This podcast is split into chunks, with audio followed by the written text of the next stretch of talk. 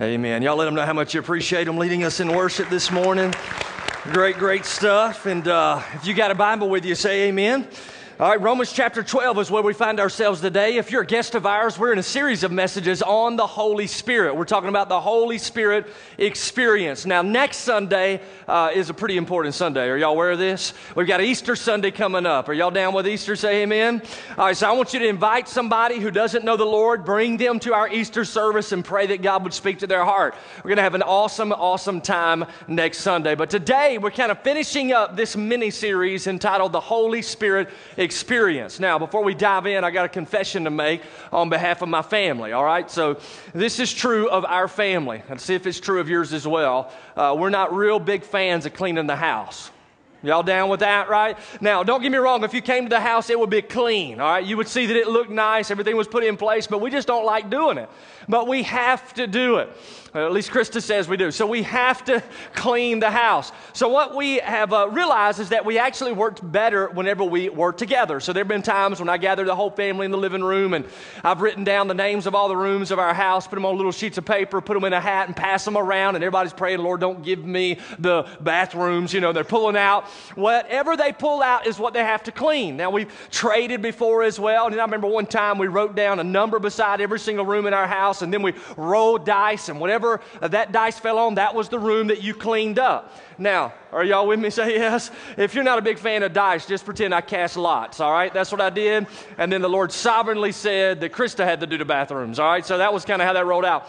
But here's what I've learned whenever we work together, we actually have better attitudes. And I know this for a fact because I have been at the house before vacuuming by myself, and the whole time my attitude stunk. And I was like, those sorry kids, why can't they clean up after themselves? This is me vacuuming, by the way, if you're not realizing that. But anyway, so, so, but what I have realized is that when I'm vacuuming, everybody else is involved, and we got the music blaring because that's how we roll too, right? So we're playing like house party and we're uh, cleaning up the house. And, and then what happens is I see Maddie over there and she's doing an awesome job. I'm like, girl, you knocking it out. She's mopping the floors. And I see Marley, she's up there dusting. I'm like, girl, that room's never looked so good, right? And then before it's all over with them, and they're holding their broom handles and they're singing to the music, and it's like a full on concert in our house, but it's spick and span, top to bottom. Can I get a witness on that, right? So what I've realized is our attitudes are better. Realized as well that our efficiency is better. Whenever we try to do that as an individual, it takes us, I don't know, three, four hours. But whenever we do it together and we've timed ourselves, we get it done under an hour. Can I get a witness on that? How awesome that is? Thank you. All right, so anyway, I didn't get one at all. All right, but anyway, that's very quick if you're not aware of it. And so that's spick and span top to bottom. Now, the reason I share this with you is because I want you to know that when you came to faith in Jesus, the Holy Spirit took up residence in your life. But the Spirit of God doesn't roll dice to figure out what gifts he is going to give you. He actually sovereignly chooses to give you specific gifts to serve in the family of God. And when you serve using the gift that the Spirit of God has given to you, you have a better attitude and you also discover that we get more done and we are better together. Matter of fact, the Bible says in 1 Corinthians chapter 12 that there are a variety of gifts, but there is the same Spirit. So the Holy Spirit, there's one, and then He gives spiritually to every single follower of Jesus to serve in the context of the body of Christ. And really, that's what Paul the Apostle is talking about here in Romans chapter 12. He's elevating the fact that the individuals have gifts and they should serve. So let's look at that together. Romans 12, verse 4. If you got your Bible there, stand with me out of God's Word this morning. You got it there in front of you, say amen.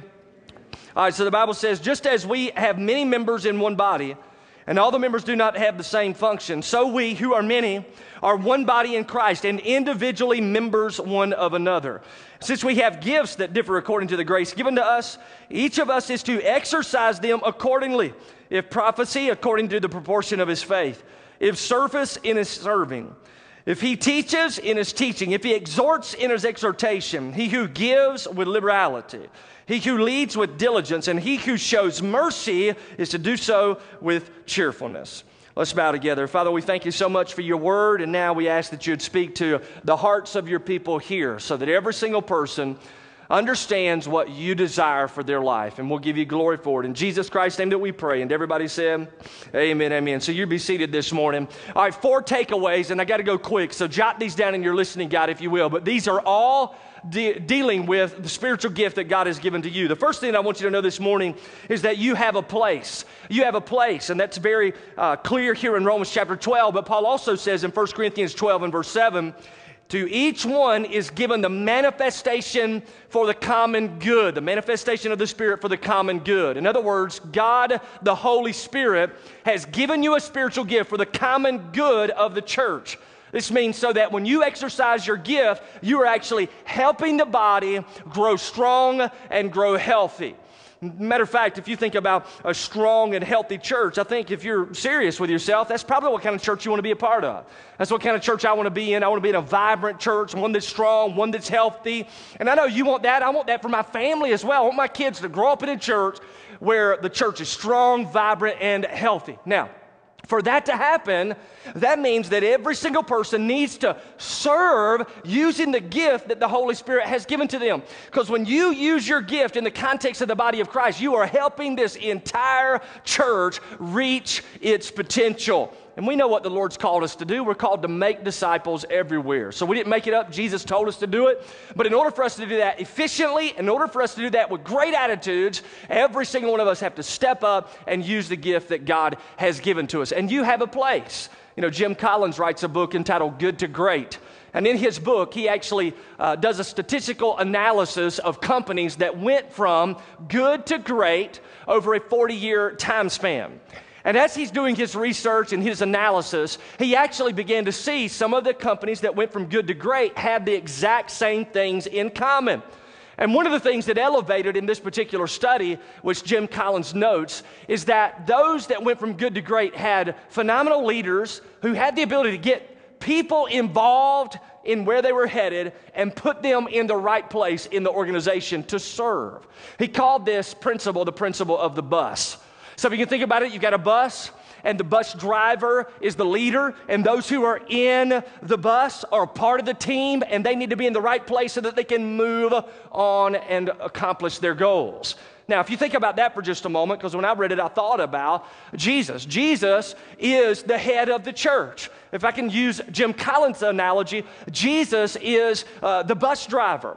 And so Jesus invites you to get on the bus with him. You do that by faith in Christ. So whenever you get on the bus, the Bible says the Spirit of God now equips you and gives you a gift to serve in a particular place on the bus. So you have a place. And whenever you are in that place and I'm in that place and we're following Jesus and Jesus is moving the bus forward, you know what happens? He moves us forward down Making Disciples Boulevard. See, you have a place. I want you to know your place. I want you to find that place and then write this down. Secondly, I want you to employ the gift the Spirit has given to you. In fact, I could say it to you like this You must employ the gift the Spirit has given to you. Paul writes in Romans 12 and verse 6, notice it there in your Bible. He says, Since we have gifts that differ according to the grace given to us, each of us is to exercise them accordingly. Now, think about it. It only makes good logical sense. The Holy Spirit does not give you a gift so that you would not use it. The Holy Spirit gives you a gift so that you will exercise it, employ it, put it into play.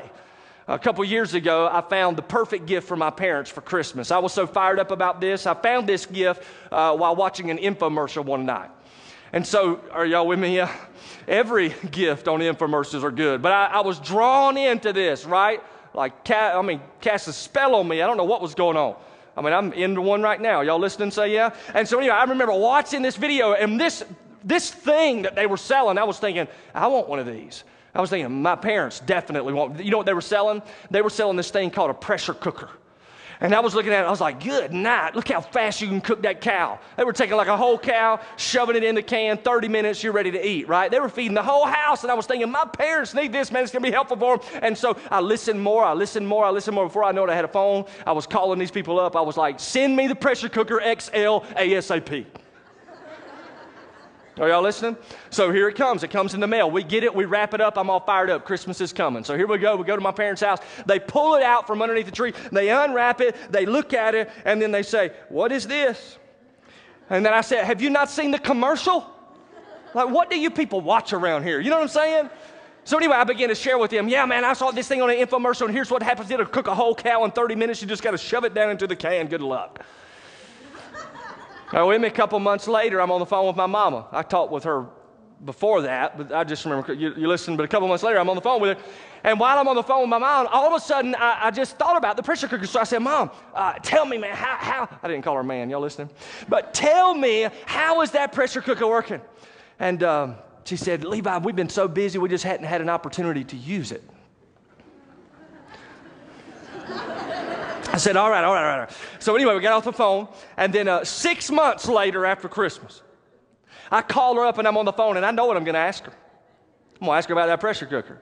So I said, Mama, tell me about the pressure cooker. Is it working good? She says, Oh, honey, I feel so bad. We haven't used it. so then I roll up kind of like this, you know what I'm saying? This is what I do when I'm mad. Y'all listening? Yeah? So I said, uh, Where is the pressure cooker? I mean, y'all don't have, you know what I'm saying? I was ticked off, man. I ain't lying. So then she said, Here, it's, it's in the closet. I said, Have you even opened it? No. Have you not watched the commercial yet? That will motivate you, woman. I hope my mama watches this online because I haven't spoken to her in two years. I'm just kidding. Just kidding. Finally, a year later, they used the pressure cooker and they don't even like the thing. You know what I'm saying? It reminded me too. One time I bought my dad one of those things that will make an on, a French onion bloom, like you get at Outback Steakhouse. Yeah, they never opened that either. But anyway, so uh, but but this is the thing. You know how it makes you feel whenever you give somebody a gift and they don't use the gift. Well, multiply that times a million. The Spirit of God has given you a gift to serve in the context of the body of Christ. But when you don't use the gift, how does He feel? See, that's why it's so important that you find a local church, you join that church, and you exercise the gift that the Spirit of God has placed in your life. You move from being a consumer of the church's activity to a participator in the church's activity. Paul not only said it, but Peter said it too in 1 Peter 4 and 10. As each one has received a special gift, employ it in serving one another as good stewards of the manifold grace of God. So think about it. When you serve using the spiritual gift that the Holy Spirit has given to you, you are being a good manager of the grace of the Lord. And as a follower of Jesus, I'm telling you, one day you're going to stand before Jesus at the judgment seat of Christ, and you're going to give an account for how you managed the gift that He gave to you. So I'm encouraging you, find out what that gift is, serve, employ it. You've got a place. Your goal is not to come to church and sit and soak and relax. Your goal is to come and to serve using your gift. Matter of fact, Peter goes on and says, Whoever speaks is to do so as one who is speaking the utterances of God. Whoever serves is to do so as one who is serving with the strength that God provides. And then listen to what the Bible says so that in all things God will be glorified through Jesus Christ. Now, think about this. You and I have the Spirit of God residing within us as followers of Jesus, and the Holy Spirit's role is to glorify Christ. So, how does Jesus get glorified through my life in the church? Through my serving. And when you serve, you are glorifying Jesus, but when you choose not to serve, you're missing out on that opportunity to glorify the Lord. Jot this one down. This is your third point here. Uh, I want you uh, to be encouraged here with this using your gift as a way you can express your love to Jesus. Using your gift is a way that you can express your love to Jesus. Now, Paul describes the New Testament church as a body here in Romans chapter 12. He does the same thing in 1 Corinthians 12 27 when he says, You are Christ's body and individually members of it. Now, look at me eyeball to eyeball because I got a question for you. Uh, how do you express your love to Jesus? You can't see Jesus. So, how do you express your love to Jesus? Here's how you express your love and devotion to Jesus you serve his body. When you serve the body of Jesus Christ, you are in effect serving Jesus. When you serve the body of Jesus Christ, you are showing your love for the Lord Jesus Christ. You can't see him, but you love him and you want to express that. And this is how you do it you serve one another using your spiritual gift. I thought about David in the Old Testament, King David. King David had a great friend by the name of Jonathan. Uh, he loved Jonathan. They were devoted to one another, had a phenomenal friendship, but then Jonathan died. King David was heartbroken because he still wanted to show his appreciation and his devotion to his friend Jonathan, but he couldn't see him because he's dead. I mean, he's buried. So, you know what David did? David actually called some people together in his council chambers and he said, I want you to go and find somebody who is a member of Jonathan's household and I want you to bring that man to me. So they went out, and guess who they found? They found a crippled son of Jonathan named Mephibosheth. They picked him up and they brought him into the king's presence. And it was at this point that King David looked at the crippled boy and he said, Sit him at my table. And he fed him and he served him and he took care of him. Now, why was David doing this? David was, check this out, serving Jonathan, whom he could not see, by serving his son, whom he could see. So, what am I saying? Here's what I'm saying you serve Jesus, whom you cannot see, by serving the members of his family that you can see. But if you ignore the family of God, don't walk around claiming to love Jesus. If you're not serving using your spiritual gift, be careful. You're missing out on an opportunity to express your love to the one you call Savior. So when you serve, you're showing your love for the Lord Jesus Christ. Now, here's the fourth thing jot this one down. You've got to keep your gift activated. You've got to keep your gift activated. I love this. Paul the Apostle says it here in Romans chapter 12. He's like, We've got different gifts, so use them. If it's prophecy, use it. Service, use it. Exhortation, use it. If it's mercy, use it. He's saying, Put these in activation, use them. You know, as I was looking at that and thinking about that particular point that I wanted to deliver this morning, I thought about Paul and his relationship to Timothy. Paul was the mentor of Timothy. Paul was the apostle who mentored Timothy as a young pastor. And what's unique about this relationship at this particular time in Timothy's life is that Paul had been put in prison for preaching the gospel. And so now he's writing a letter to Timothy. And he knows that is Paul, that the end of his life is right around the corner. He is about to go to a martyr's death because of his preaching of the gospel. So he wants to encourage Timothy, who apparently needed encouragement.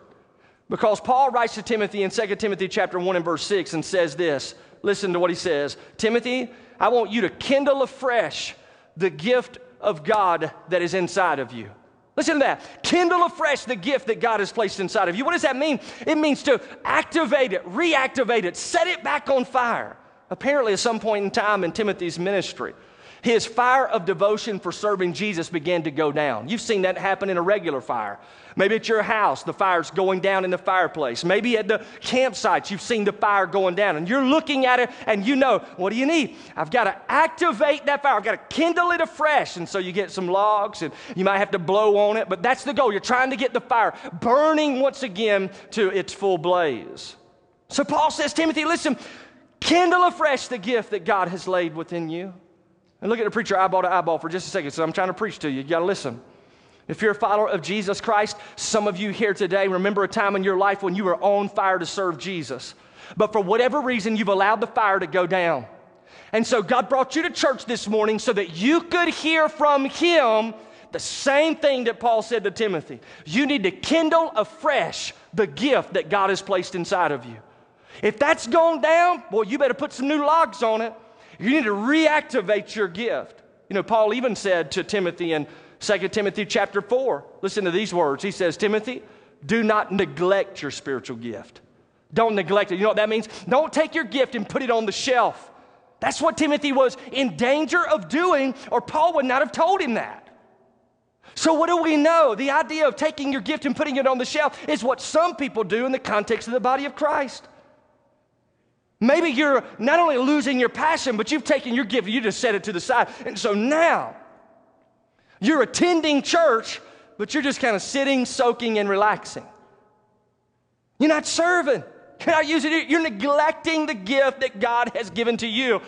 So I'm trying to encourage you this morning don't neglect your gift. Kindle afresh the gift that God has placed within you. You know, when I was studying this, I was wondering why is it that Timothy was so uh, in danger of not using his spiritual gift? It's pretty interesting. So listen to this. Paul writes to Timothy in 2 Timothy 1 and verse 6 kindle afresh the gift that God has given to you. And then he says, right in verse 7, because God, listen to this, has not given you a spirit of fear, but one of power and of love, and of a sound mind. So, what does that tell us a little bit about what's going on in Timothy's heart and mind? It tells you and I that at some point in time, Timothy became fearful, and that fear paralyzed him from doing what God had actually called him to do. Now, what was he afraid of? Now, think about Timothy. His mentor, Paul, is in prison. His life is being threatened. You don't think that would have sent fear down the back of his spine? Without a doubt. At the same time, scholars tell us that Timothy was in the church at Ephesus at this time, and he was facing a very hard ministry position. He had battles internally and externally. And there could have very well been the fear of man. Timothy could have saw, if I continue in this direction, what are people going to say about me? What are they going to think about me? How are they going to treat me? So some fear begins to pull over his life and endanger him from not using the gift God gave him. And then I thought about people in our church. Why do people not serve in the context of the body of Christ? Sometimes it happens because they're fearful. They're afraid of what others are going to say. Somebody might be like, Well, I'm a brand new believer. If I serve, what will people think of me? Now, some people are like, If I serve, what is everybody going to say about me? How are they going to treat me? If I serve, I got to put some of these things aside and I got to focus. How, what's going to happen? What are people going to. Listen, God's not giving you that spirit. So if you have that spirit of fear trying to paralyze you from doing ministry, listen, that is not from the Lord. The Lord gave you the disposition of power. That word power in 2 Timothy chapter 1 verse 7 is a word that means power on reserve. It's dunamis. It's where we get the English word dynamite from. So here's what God's saying. God's saying to Timothy through Paul the Apostle, He's saying, Listen, you have a spirit of power. You have power because I have given it to you, and I've given you so much power to serve using that gift that I got some power over here on reserve for you. You ever get tired of serving? Well, some people do. Some people say, That's what happened to me, man. I used to serve, but I got so tired, I just quit. I just don't want to do it anymore. I'm just so tired, I'm just so worn out. Listen, be careful. You may have been serving in your own strength. Because when you serve in the strength which God supplies, He's got so much power and strength, He got some back here on reserve for you. So you have that. And then He also says to Timothy, you not only have a, spirit of power, but one of love, and that is agape, unconditional love. That is the motivating factor to serve in the context of the body of Christ. So you love others, and not just with your words, but with your actions. You love. If we're not careful, in the context of churches, we can create a spirit of entitlement as opposed to a spirit of love. A spirit of entitlement are people who come to church and they think everything should revolve around them. What are they going to do to meet my needs? What are they going to do to take care of me? How are they going to serve me? I hope that this is okay. I like this. I don't like this. This is what I want. This is what I don't want. This place is not about you. That's the spirit of entitlement. That's not from the Lord. When you have a spirit of love, which God gives to you through the Holy Spirit, you will find that you come to church not looking to be served, but coming to serve. There's a difference. Then he gave you one of discipline. The Bible says, there, there, it is, right? Power, love, and discipline. That discipline is the idea that God has given you the administrative capabilities to exercise your spiritual gift. It's pretty crazy. You have a place, the Spirit has given you a gift. You need to exercise it. If it's gone down, you need to reactivate it. And know this when you serve, you're showing your love for Jesus, whom you cannot see. How else will you do it? There is no other option. We serve that way. Now, everybody with me say yes? Y'all seem to be with me. I appreciate you guys. I want y'all to pay close attention because I'm going to give you the end of this message by reminding you of the first two messages so you can see it all as a big picture. Y'all see what I'm doing? This is one, this is two, this is three. We, that was in my mind anyway. Y'all with me? When you are controlled by the Spirit, we learned this first of all, the Holy Spirit will embolden you to speak the truth of Jesus Christ. So the Spirit of God empowers you to share the good news of Christ. Now, here's the second message. Last week we talked about it. When you are controlled by the Spirit of God, the Holy Spirit will empower you to bear the fruit of the Holy Spirit love, joy, peace, patience, kindness, goodness, faithfulness, gentleness, and self control. When you are filled with the Holy Spirit, he, th- this is what's happening. He is empowering you to grow in your faith. And then when you are filled with, y'all with me? I'm on Mrs. 3 over here. When you are filled with the Holy Spirit, He will empower you to serve in the context of the body. So, how do you and I experience the Holy Spirit? Is it goosebumps and tears? No. It is you empowered to witness. It's you empowered to mature in your faith. It's you empowered to serve in the body of Jesus Christ. And if you're searching for something else besides what the Holy Spirit empowers you to do, be very careful. You may be searching for a false spirit. Now, could you imagine what church would be like if everybody rolled out being filled with the Spirit of God? Can you imagine what the church would be like if from students all the way to adults, each one of us are empowered to share the gospel with those who are around us. Each one of us are maturing in our faith. Each one of us are serving in the context of the body. Could you imagine what God would do in this place? That's the kind of church I want to be a part of. That's the kind of church I want our family to be a part of. Not a church of spectators, but participators. Not a church of bench warmers, but players. So, with that in mind, I kind of got to ask you what your next step needs to be. You can't listen to a message like this and just roll out. There's something that you need to do, and uh, I want you to pay close attention. Some of you are here today and uh, you're not a member of a church anywhere, you're not serving. Then listen, don't put your stuff up. I ain't done preaching. Eyeball to eyeball. Here we go, here we go. Some of you, you, you need to join a church so that you can use your gift in that local church. Now, if, you, if, God's calling you to Concord, join, that's awesome. If God's calling you somewhere else, we're okay with that. We want you to find a place, plug in, and serve. Now, if you're here today and you are a member of Concord and you're saying, I want to serve, but I don't know where I'd serve, I don't know what my spiritual gift is, you just listed several of motivational gifts here in Romans 12. Where should I serve? Then here's what step you need to take today. When you leave, you need to pick one of these little cards up. It's a CSI card, it stands for Concord Service Initiative. If you follow the instructions on the back of this, you'll be carried to a place where you can take a spiritual gift assessment. You will take that assessment, it will help you discover what your spiritual gift is, and then we will help plug you into a place to serve in the context of Concord. And we want you serving. Because when you serve, we're better. When you serve, we're more efficient. When you serve, you elevate the attitude of this place. We want you serving. The third thing that I need to encourage some of you to do is to realize, and this is eyeball to eyeball, so this is when it gets real. Are y'all with me? Say yes. Everything else wasn't real. It's real now. You with me? Right. So when it gets real, but I want you to look at me. Look at me. Some of you here today don't have a spiritual gift. You don't have one. You know why you don't have a spiritual gift?